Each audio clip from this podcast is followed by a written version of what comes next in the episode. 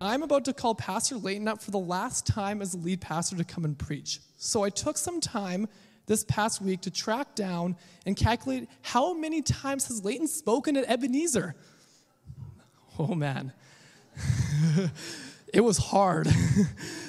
and so this is what I got.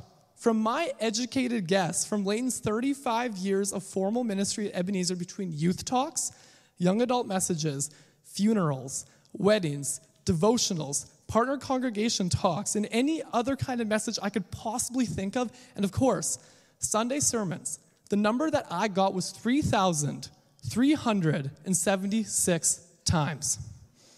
Yeah. Isn't that incredible? Now, that is just an estimate, and I probably rounded, I actually tried to round down because I just want to say and just see that Pastor Leyton has served this church so well.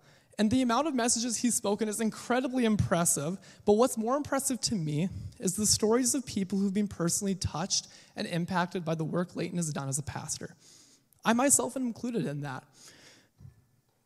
And Leyton has been one of the most significant voices in my life as I've also started my work as a pastor. And it's actually quite crazy that we're at this point now where we're about to call him up. But I think it's only appropriate that we give a huge round of applause to Leyton as he preaches his last message as lead pastor for potentially the 3,377th time ever. So let's give him a round of applause.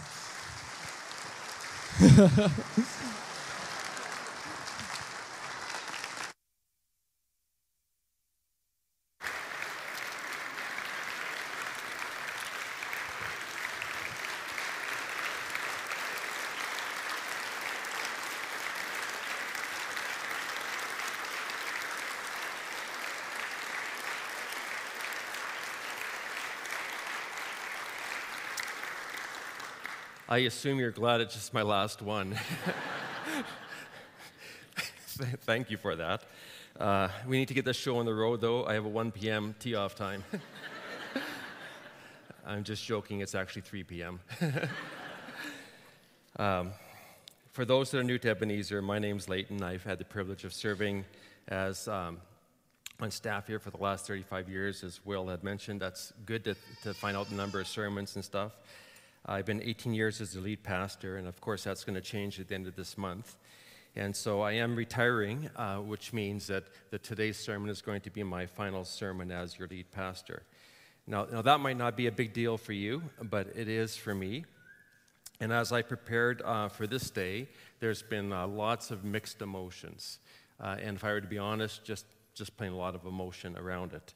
Um, it's been a real time of, of, of, reflection over like many, many years. And so, for example, one of the things that I have been doing this past month is, is taking all my, my printed copies of my sermons. So I, I had them written electronically, but if you would see my notes, uh, when I finally get up here, there's all sorts of X's and scratches and stuff, so they're not always quite the same as what I have down. So I've been, I've been PDFing those so I can, I can get rid of all the like two trees of filing cabinets of sermons that I've done over the years. And as I thumb through them, kind of going down memory lane, I, I had two thoughts. Uh, one, my first thought was they weren't that bad. and, and in fact, uh, a few were even quite good as I looked at them. And my second thought was, I don't remember preaching them. uh, even though I know that they've definitely left an indelible mark on your lives, I, I know that for a fact. Now, I don't want to diminish uh, good biblical preaching because I actually do know that, that a, a sermon or a word that someone says can really have a deep impact on your life. But probably what is, is more important and that you'll remember more is, is the relationship that, that we have and the interactions you know, off the stage that we have and the prayers that we make uh, because uh, those things you know, make a difference to those who faithfully teach God's word and to you in, in the audience. Which is uh, why in this final sermon to you, I, have chosen, again, not to, not to um, overwhelm you with some kind of deep theological teaching. Rather, I'm going to take some time, if you let me, to uh, reflect on a 35 year relationship with you, my Ebenezer family. And in doing so, I'm going to share a few stories that I hope will, will convey my heart uh, for you and for this church. Now, as I did last week, I am going to um, have this teaching rooted in a scripture passage. And the passage I've chosen is 1 Thessalonians chapter 5, and it's 12 to the end of the chapter, which is a prayer. It's a prayer that Paul uh, prayed over a church family that he loved, and it's the prayer that I want to pray over you today as I wrap up my ministry in this environment. So before we do that, let me just, um, let me just uh, pray. So would you bow your heads with me? So, Father, once again we come to you, and um, as we open your word, I pray that you would open our eyes, and you would open our minds, and you would open our hearts, that we might uh, listen to what you have to say, that we might ponder those things deeply in our lives, and that we might respond in obedience to those things you convict us on. And so we commit this to you in the name of Jesus. Amen. Okay, 1 Thessalonians chapter 5, 12 uh, to 28. You can turn there in your Bibles if you want to, or they're on this screen behind me. Uh, this is what God's word says. Now we ask you, uh, now we ask you, brothers and sisters, to acknowledge those who work hard among you, who care for you in the Lord, and who admonish you. Hold them in the highest regard and love because of their work. Live in peace with each other. And we urge you, brothers and sisters, warn those who are idle and disruptive, encourage the disheartened, help the weak, be patient with everyone. Make sure that nobody pays back wrong for wrong, but always strive to do what is good for each other and for everyone else. Rejoice always, pray continually, give thanks in all circumstances, for this is God's will for you in Christ Jesus. Do not quench the spirit. Do not treat prophecies with contempt, but test them all. Hold on to what is good and reject every kind of evil. Now, I'm going to just pause right there because I'm going to do the last few verses as a prayer to close the service. Now, in, in, these, in these verses, uh, I think there are five exhortations or five uh, encouragements that I want to leave with you as I close off my formal ministry here at Ebenezer. And the first is found in, in verses 12 and 13. And this is what it says again. Now we ask you, brothers and sisters, to acknowledge those who work hard against you, or who hard amongst, amongst you, who care for you in the Lord and who admonish you. Hold them in the highest regard in love because of their work. Or as the ESV says, respect those who labor among you and who are over you in the Lord and admonish you. Esteem them very highly. Or the New Living Translation says, honor those who, who are your leaders in the Lord's work. They work hard among you and give you spiritual guidance. So here's my, my first word of encouragement and exhortation to you today. And simply this continue to respect, love, and esteem the spiritual leaders that God has given you. And I say continue because that's exactly what you've done for me. And I want to uh, express my deepest and, and heartfelt thanks for the way that you have treated me as your pastor. You realize, don't you, that, that some church families are, are hard on their pastors, they're actually known for that. They challenge every pastor's decision, every piece of theology, every action they take. And they, they are actually uh, pastor eaters. Not so with Ebenezer you guys are, are pastor keepers. I think you are known uh, for respecting and loving and esteeming those of us who lead, which is why over the last 45 years, you've only had three senior lead pastors, two of whom have retired here, and one who left to go on a mission field uh, and serve there for the next 20 some years. And I think that that is, is remarkable. But even though this church is among the best, and how they treat their pastors, and you are. And even though ministry is an incredibly rewarding and fulfilling calling, and, and it is, it can also be deeply challenging and completely overwhelming and downright exhausting. Now, without question, leadership in general is challenging. And it's probably more challenging now than it ever has been with social media recording and analyzing every word in this, act, in this um, you know, cancel culture society that we live in. But this is especially true of, of Christian leadership. And on top of all the demands that there is there, and, and the, the cares and concerns of, the many, uh, of many, there is a spiritual component to being a pastor. And that spiritual component is that there is a spiritual battle all around us that we're aware of and, and wrestling with and fighting. And there's this spiritual calling to not only just do your job right before you so that you might think well of us, but it's actually to do our job well before God. And it's no small task to get up every Sunday and to try and proclaim the Word of God to our congregation and, and try to do your best to honor God in doing that, not just to be a good communicator or funny or anything else that you happen to have there. Now, um, I, I, wrestled with what I'm going to say next um, because uh, my heart is genuinely and deeply overflowing with thanksgiving for this church family. However, um, I do want to just maybe pull back the curtain just a bit and share some of the specific challenges and realities of being a spiritual leader today. And, and to do that, uh, I could have done this a number of ways, but I'm, I'm going to I'm going to show you a Barna study that was just released this spring that reveals a very sobering side of spiritual leadership. According to their research, many pastors and ministry leaders are struggling with burnout and discouragement at historic levels. Actually, uh, 400% higher than uh, even seven years ago. And here are just, uh, just I'm just going to scratch the surface here. Here are just a few of the things the study says. First of all, uh, pastors' overall, overall well being has taken a hit. The over, overall well being of pastors has, has hit a disturbing low, according to the study. In just seven years, pastors reporting excellence in their spiritual well being dropped from 37% to 14%. Uh, physical well being, 24% to 9%. Mental health plummeted 39% to 11%. And so that's one of the things that's happening. There's more to this study than that. Uh, second, uh, pastors' confidence in their calling is plummeting.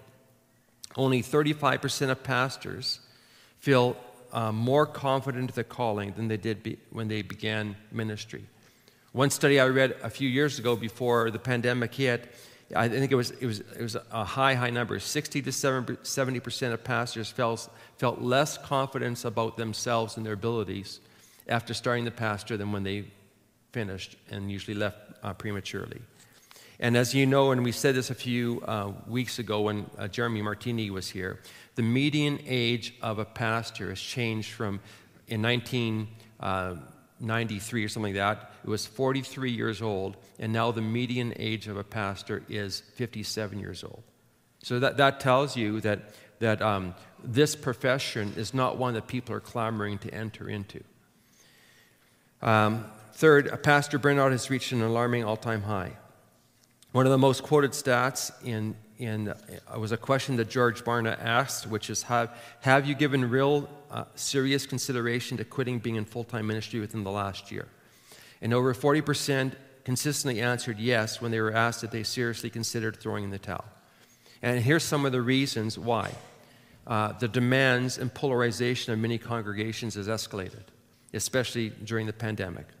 The social shifts in our society continue unabated, and those things are going to hit uh, this ch- the church and the pastors pretty soon. And then in all those things, and I'm talking generally, not specifically about Ebenezer, pastors feel like they're growing more and more isolated, and they have less and less friends. Now, if I was the devil and I want to take out a spiritual leader, I would probably, probably do one of three things. This is just my opinion. I'm not saying it's, it's the gospel. Number one, I would overwhelm them and I'd overwhelm them with responsibilities with the hope that they might neglect their personal relationship with God as they try to accomplish everything they were expected to do. And that happens. Good pastors neglect their relationship with God because they can't keep up with the tasks. Number two, I would discourage them. I, I, would, I would dishearten them. I would give them people that would say things that discourage them. I'd have people leave their church so that they might doubt themselves and prematurely exit the ministry. Or I'd pump them up so they would become proud and either rely on their own strength and abilities or act in a self entitled way that will eventually disqualify them from ministry because of the things that they're doing. Now, um, as I reflected back over my time at Ebenezer, And this is just going to be like, like just a, a sample of some things. I wanted to, to personally tell you how you have been an encouragement to me, and even ways that you don't even know or might not even be significant to you. But here are some of the ways that, that you, as Ebenezer Baptist, have lived out this verse and have loved me and respected me and, esteem, and esteemed me as your pastor. Now, first of all, you've, you've prayed for me. A lot of you ha- have prayed for me even when I don't know you're praying for me. Sometimes people have surprised me and just come up and just started praying for me. I had one person that, that prayed for me every Sunday faithfully in my office, and a, a wonderful, powerful prayer that God would use me. But one time in particular uh, stands out to me, and I, and I want to share this to you. And I need to kind of give you some context here. It was early in my role as lead pastor. And if you know me, you know that, that I have struggled with, with anxiety and getting up in front of people and speaking. And I remember in the early days that was, that was heightened, it was, it was awful. And, and every Sunday I was up here, you had no idea what I was going through, but it, it was awful. And I remember one Sunday talking to the staff and saying, it, was, it fit into the context of the sermon. To say, I said, I'm going to tell people about my anxiety. And, and knowing for me that when I said that, my fear was you were going to reject me as your leader because I was not good enough or qualified enough or strong enough. It was a huge vulnerability. And, and I shared my heart and I told you what was happening and I closed off the sermon. And I remember there was someone sitting right over there and it was, it was a lady, and I could, I could see her stirring, and I didn't know why. I could just see her fidgeting. And, and as the closing song was happening, all of a sudden she comes up and she taps the worship leader, and she says, um, uh, and then she comes to the microphone, and she goes, I've never done this before, but I was sitting here, and uh, God prompted me to say, we need to pray for Leyton. He's, he's our leader. He's the one that God's called us to lead. And so um, you know, he's just shared a real vulnerability. Can we pray for him? And so she said, she bowed her head and started praying. And so I bowed my head and started in, with her up here. And when I lifted my head,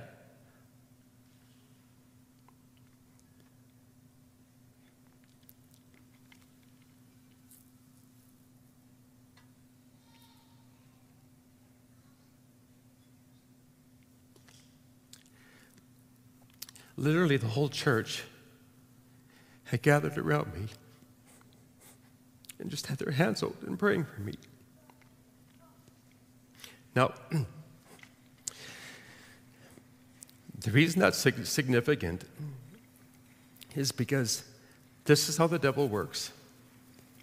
He tries to convince people that they're not good enough to do what he's called them to do. And um, what the devil wanted to use to discourage me and take me out of ministry.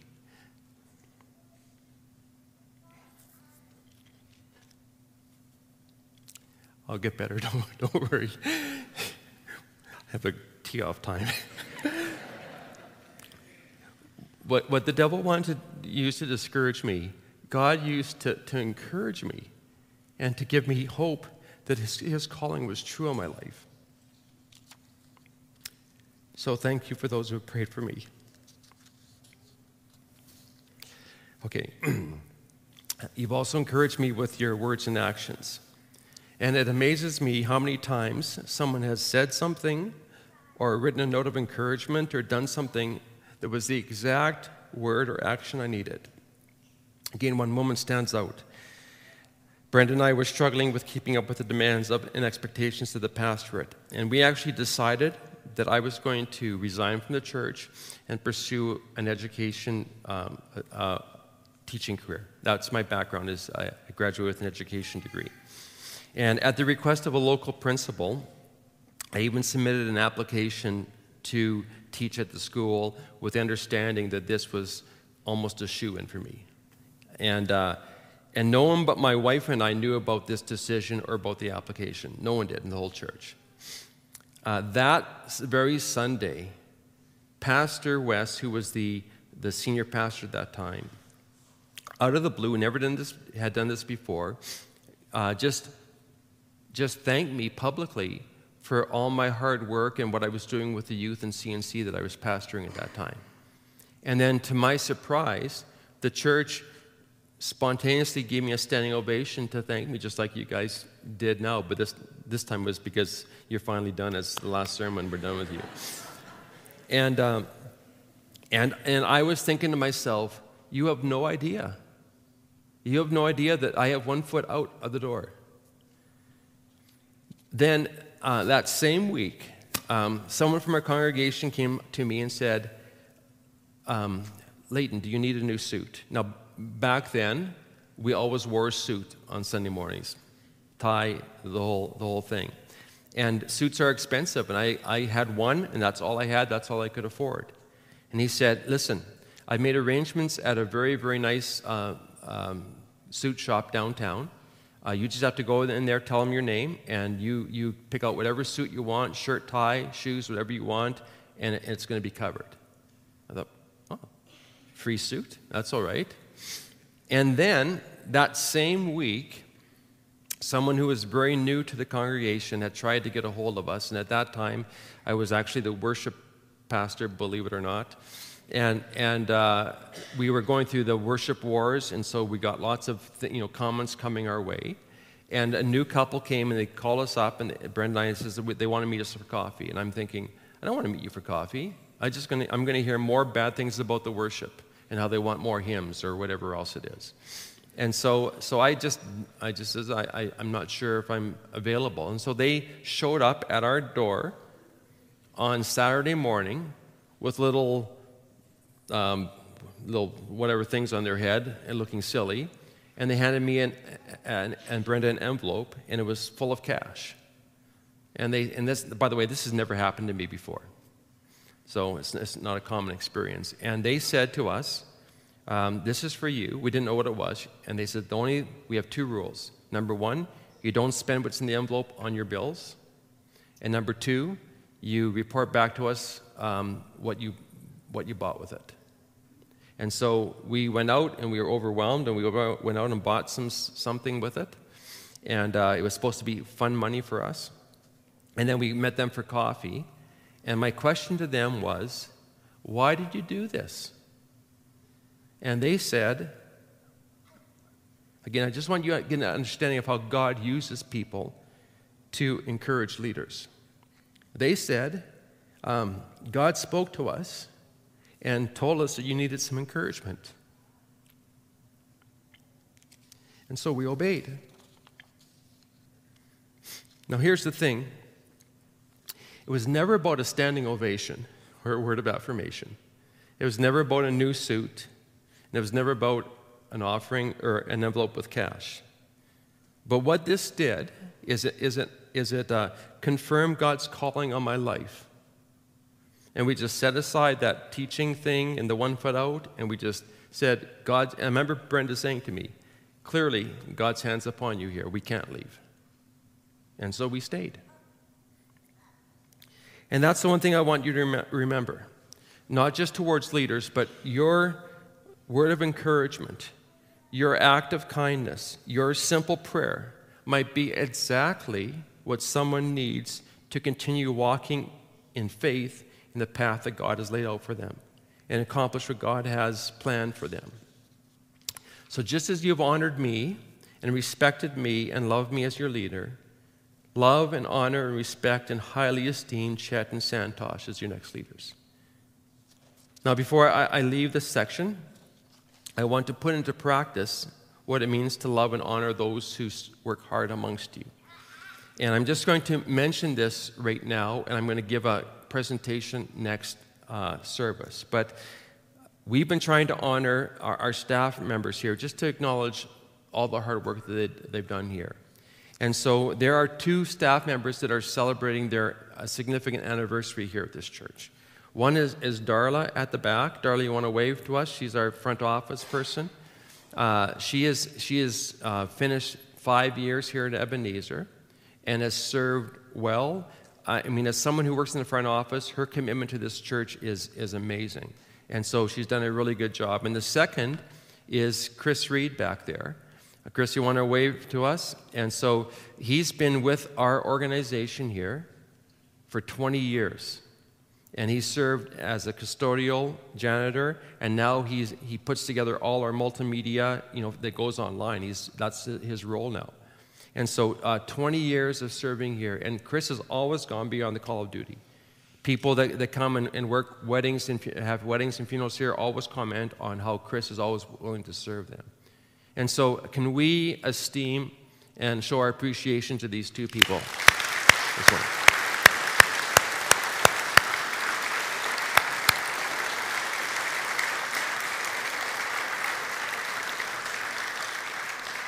Okay, uh, verses 13 and 14 it says, Live in peace with each other. And we urge you, brothers and sisters, warn those who are idle and disruptive, encourage the disheartened, help the weak, be patient with everyone.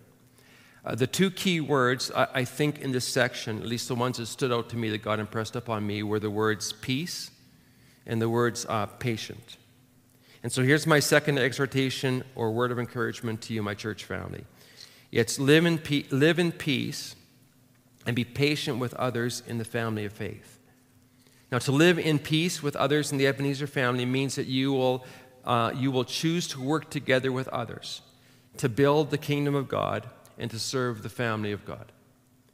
It means that you will use your God given gifts and let others use their gifts, even when they're different than yours, even when their gifts annoy you at times, for the sake of furthering God's work. And it means that you will encourage one another, that you'll respect one another in their differences, and then celebrate what God is accomplishing through each person and through this family of God called Ebenezer Baptist. To be patient with others in the Ebenezer family means that you will accept people for who they are and where they are at in life and faith, while at the same time lovingly helping people move toward where they need to be. Now, that's a huge statement, okay, because people in this, in our friendships, in our families, even here in this room, we're, we're messy. There's, there's brokenness in us, even if we don't always show it or, or others see it. It's, it's there. And I want to just say that, that this is what it means to be pastoral. Not a pastor, but pastoral. To be pastoral means we don't just have the right beliefs and hold on to them, which, by the way, are important to have the right beliefs, but, but we recognize that everyone who is part of this family who enters this, these doors are on a spiritual journey. What it's saying is that no one has arrived, no one here has figured it all out, no one that comes through these doors is beyond God's reach, no one is beyond God's restoration, including you. We all have stuff in our lives that God needs to remove and restore.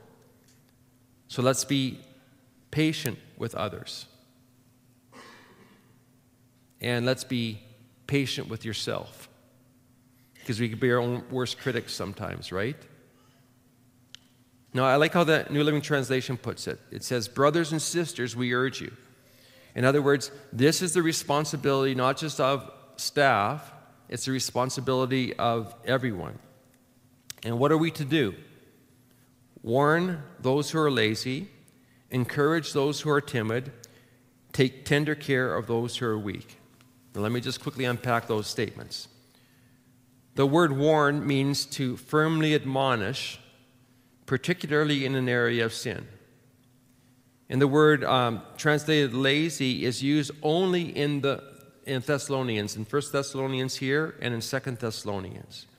And it's really the word for a soldier who would not stay in the ranks. While others were out working hard and fighting, they were out either getting into trouble or stirring up trouble. And Paul tells the family of faith that when you see someone not doing what they should be doing, whether they're wasting time or getting involved with things they shouldn't be, you, as brothers and sisters in Christ, lovingly and firmly call them back. So here's my question to you do you know of anyone who is pursuing lesser things rather than the, God's eternal things? And have you ever thought maybe, just maybe, God wants to use you to lovingly confront or challenge them so that they might find their way back to God and the joy of serving Him and His purposes? You see, that's what it's calling us to do here when it says, uh, warn the lazy. So here's the second thing. By the way, when I looked over there, it's because I thought it was my grandson. and I just wanted to give him a thumbs up there. Uh, second, we are to encourage the, the timid. Now, the word translated encourage is paraklesis, which means to come alongside and, and with helpful instruction and insight. You know, there are people in the spiritual family who lack confidence for what they need in life and faith. And they're, as a result, easily discouraged and often filled with worry. Now, again, do you know someone like that? Maybe God is calling you to be a paraclete, to come alongside someone who is timid in their faith, to help calm their fears, and to help build them up and encourage them in their faith. Third, they, are, they were to take tender care of the weak to take tender, tender care means to hold on to these people and wrap your arms around them and cling to them. And just think of this, this beautiful picture, right? If someone is, is, is weak in whatever way that is, if they came to this church and they were just wrapped up with our love and support and prayers and what they're doing. Now, this can be someone who is spiritually weak and needs support. It could be someone who's struggling financially or is immature in their faith. And, and what these people need when they come in through these doors or in our lives is they don't need criticism, they don't need judgment, they need community. They need people who are going to lock hands and love and support them. Now, to live in peace is a choice, and to be patient with others is to be pastoral. And this is God's heart for us. And it's exactly how God uh, treats us. You see, God, of course, does not treat us as our sin deserves. He does not abandon us when we make a mistake. He does not hold us in bondage to the past choices we have made. Rather, He pursues us and He redeems us and He loves us and He restores us.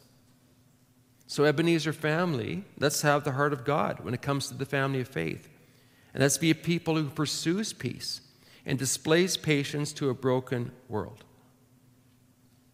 Verse 15 See that no one repairs, repays any, anyone evil for evil, but always seek to do good to another and to everyone.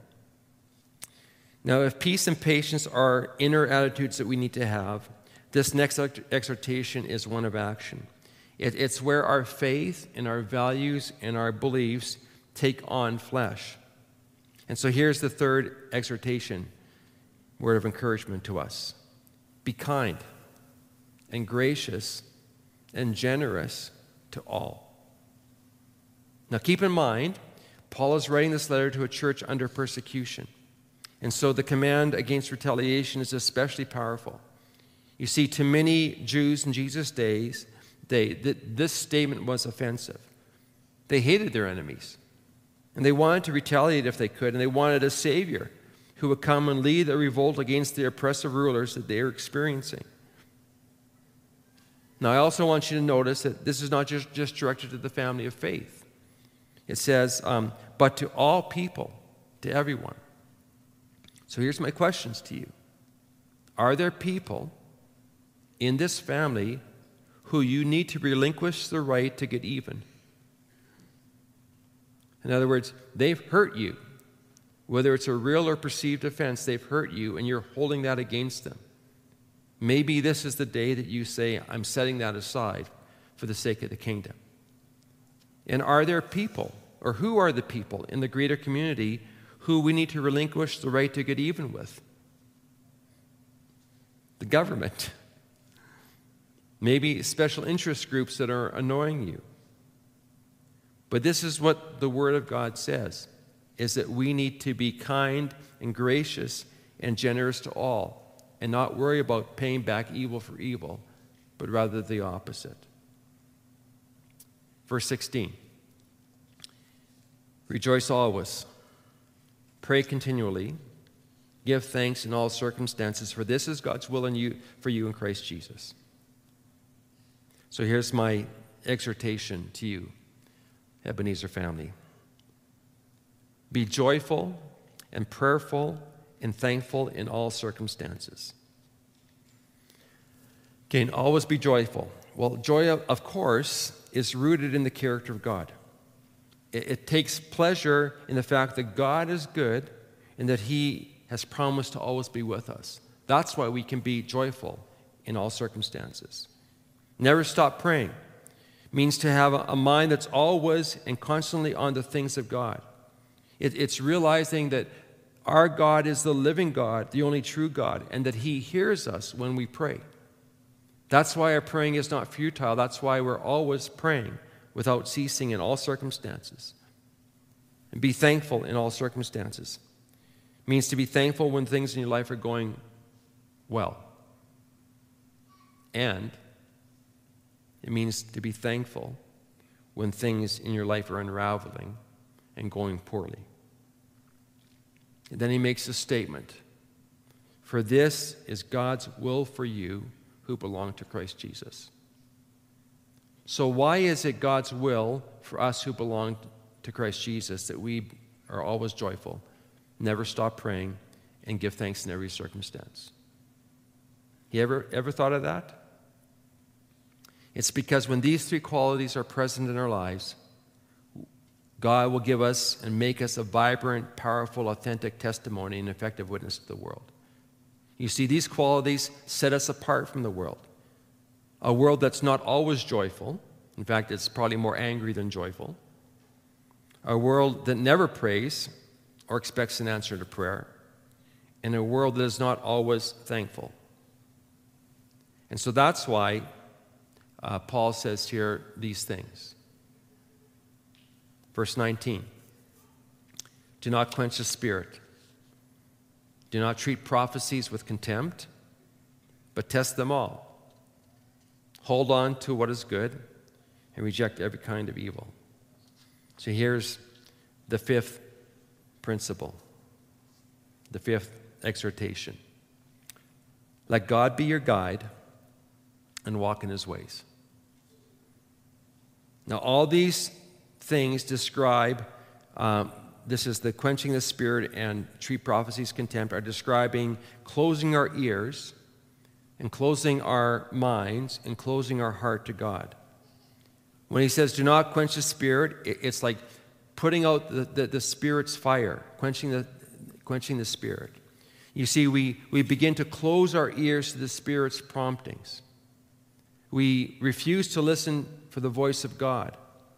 And when we do hear it, whether that is uh, nudging us in a direction or convicting us of sin, when we do hear God's voice, what we do is we ignore it. And the longer we ignore it, the softer it gets in our lives, and eventually we snuff out or quench the Spirit's involvement. And this is especially true regarding sin.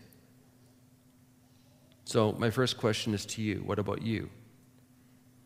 Are you quenching the Spirit's voice in your life? Are you choosing to ignore Him and His promptings so you can live and chase after the life that you want and the things that you want?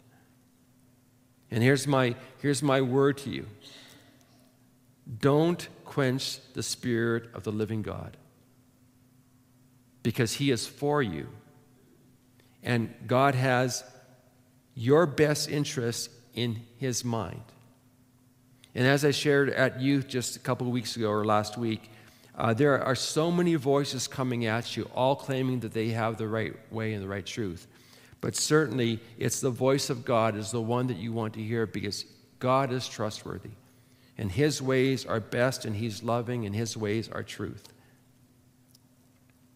Don't despise prophecies.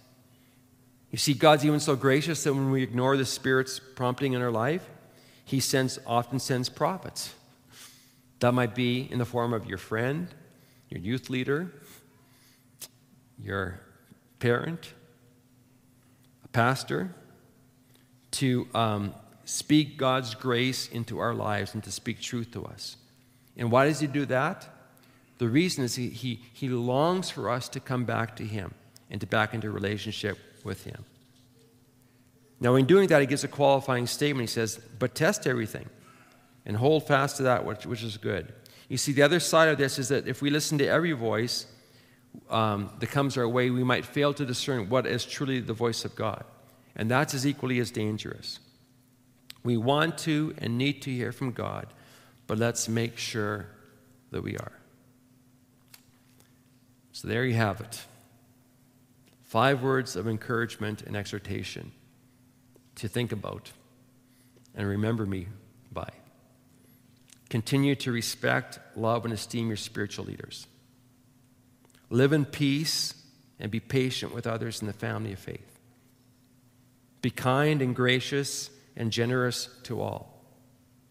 Be joyful, prayerful, and thankful in all circumstances. And let God be your guide and walk in his ways. I want to invite you to stand with me. I'm going to invite the worship team to come up right now. And I want to, to close my sermon with the very prayer that Paul used to close his section. And so it is actually, it can be on the screen up here if you want to look at it. I'm going to pray it over you, but this is what it says. And let me pray. May, may God Himself, the God of peace, sanctify you through and through May your whole spirit, soul, and body be blameless at the coming of our Lord Jesus Christ. The one who calls you is faithful, and he will do it. The grace of our Lord Jesus Christ be with you. Amen? Amen. So, just before I close with the benediction, let me just make a couple comments. Uh, first of all, um, this actually is my last Sunday that you're going to see me for quite some time. I've, I've talked to Chet and Santosh. I hope to be back eventually, but um, right now my, I think my family is going to still be, be, coming here. They're all sitting over here. But I'll, I'll be um, out of sight for the next at least six months, and I'll touch base with Chet and Santosh to see if it's okay for me to come back, and if they want me to stay away longer, then it'll be longer. Truthfully, I'm, I'm just going to be probably that anonymous person online watching the services, but, but that's, that's beside the point. So, uh, but you're not going to see me, and it's not because I don't love you and want to be here. I, I def- definitely do, but I just want to make sure that, that you kind of shift your allegiance to them as, as they take over as the leads here. So let me just close with one last prayer from Jude 24 25, uh, one of my favorite benedictions. Now, to him who is able to keep you from stumbling, and to present you blameless before the presence of his glory with great joy. To the only God, our Savior, through Jesus Christ our Lord, be glory and majesty, dominion and authority before all time, and now and forevermore. Amen. So, for the last time, may you go in the fullness of God. May you recognize that His Spirit is with you. May you go in peace and power as you serve Him in whatever context you find yourself in. Amen? Amen.